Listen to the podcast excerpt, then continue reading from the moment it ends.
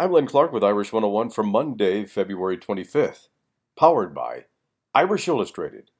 Become a subscriber today on the web at irishillustrated.com.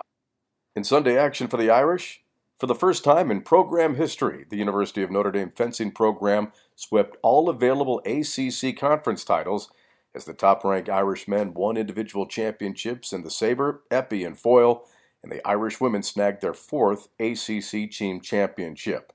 The Notre Dame softball team split its final two games in competition at the Diamond Nine Citrus Classic in Orlando. They defeated Morgan State 4 1 on Sunday, but lost to the Iowa Hawkeyes 2 1.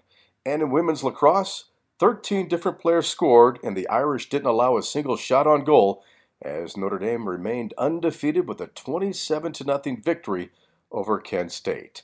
Tonight in Tallahassee, the men's basketball team will look to snap a three game ACC losing skid as they face the 16th ranked Florida State Seminoles, the tip at 7 o'clock Eastern Time. Become a part of the Notre Dame Football Heritage Project and help the Ara Parseghian Medical Fund. Visit mysportsheritage.com. That's your Notre Dame update, powered by Irish Illustrated. I'm Len Clark, and this is Irish 101.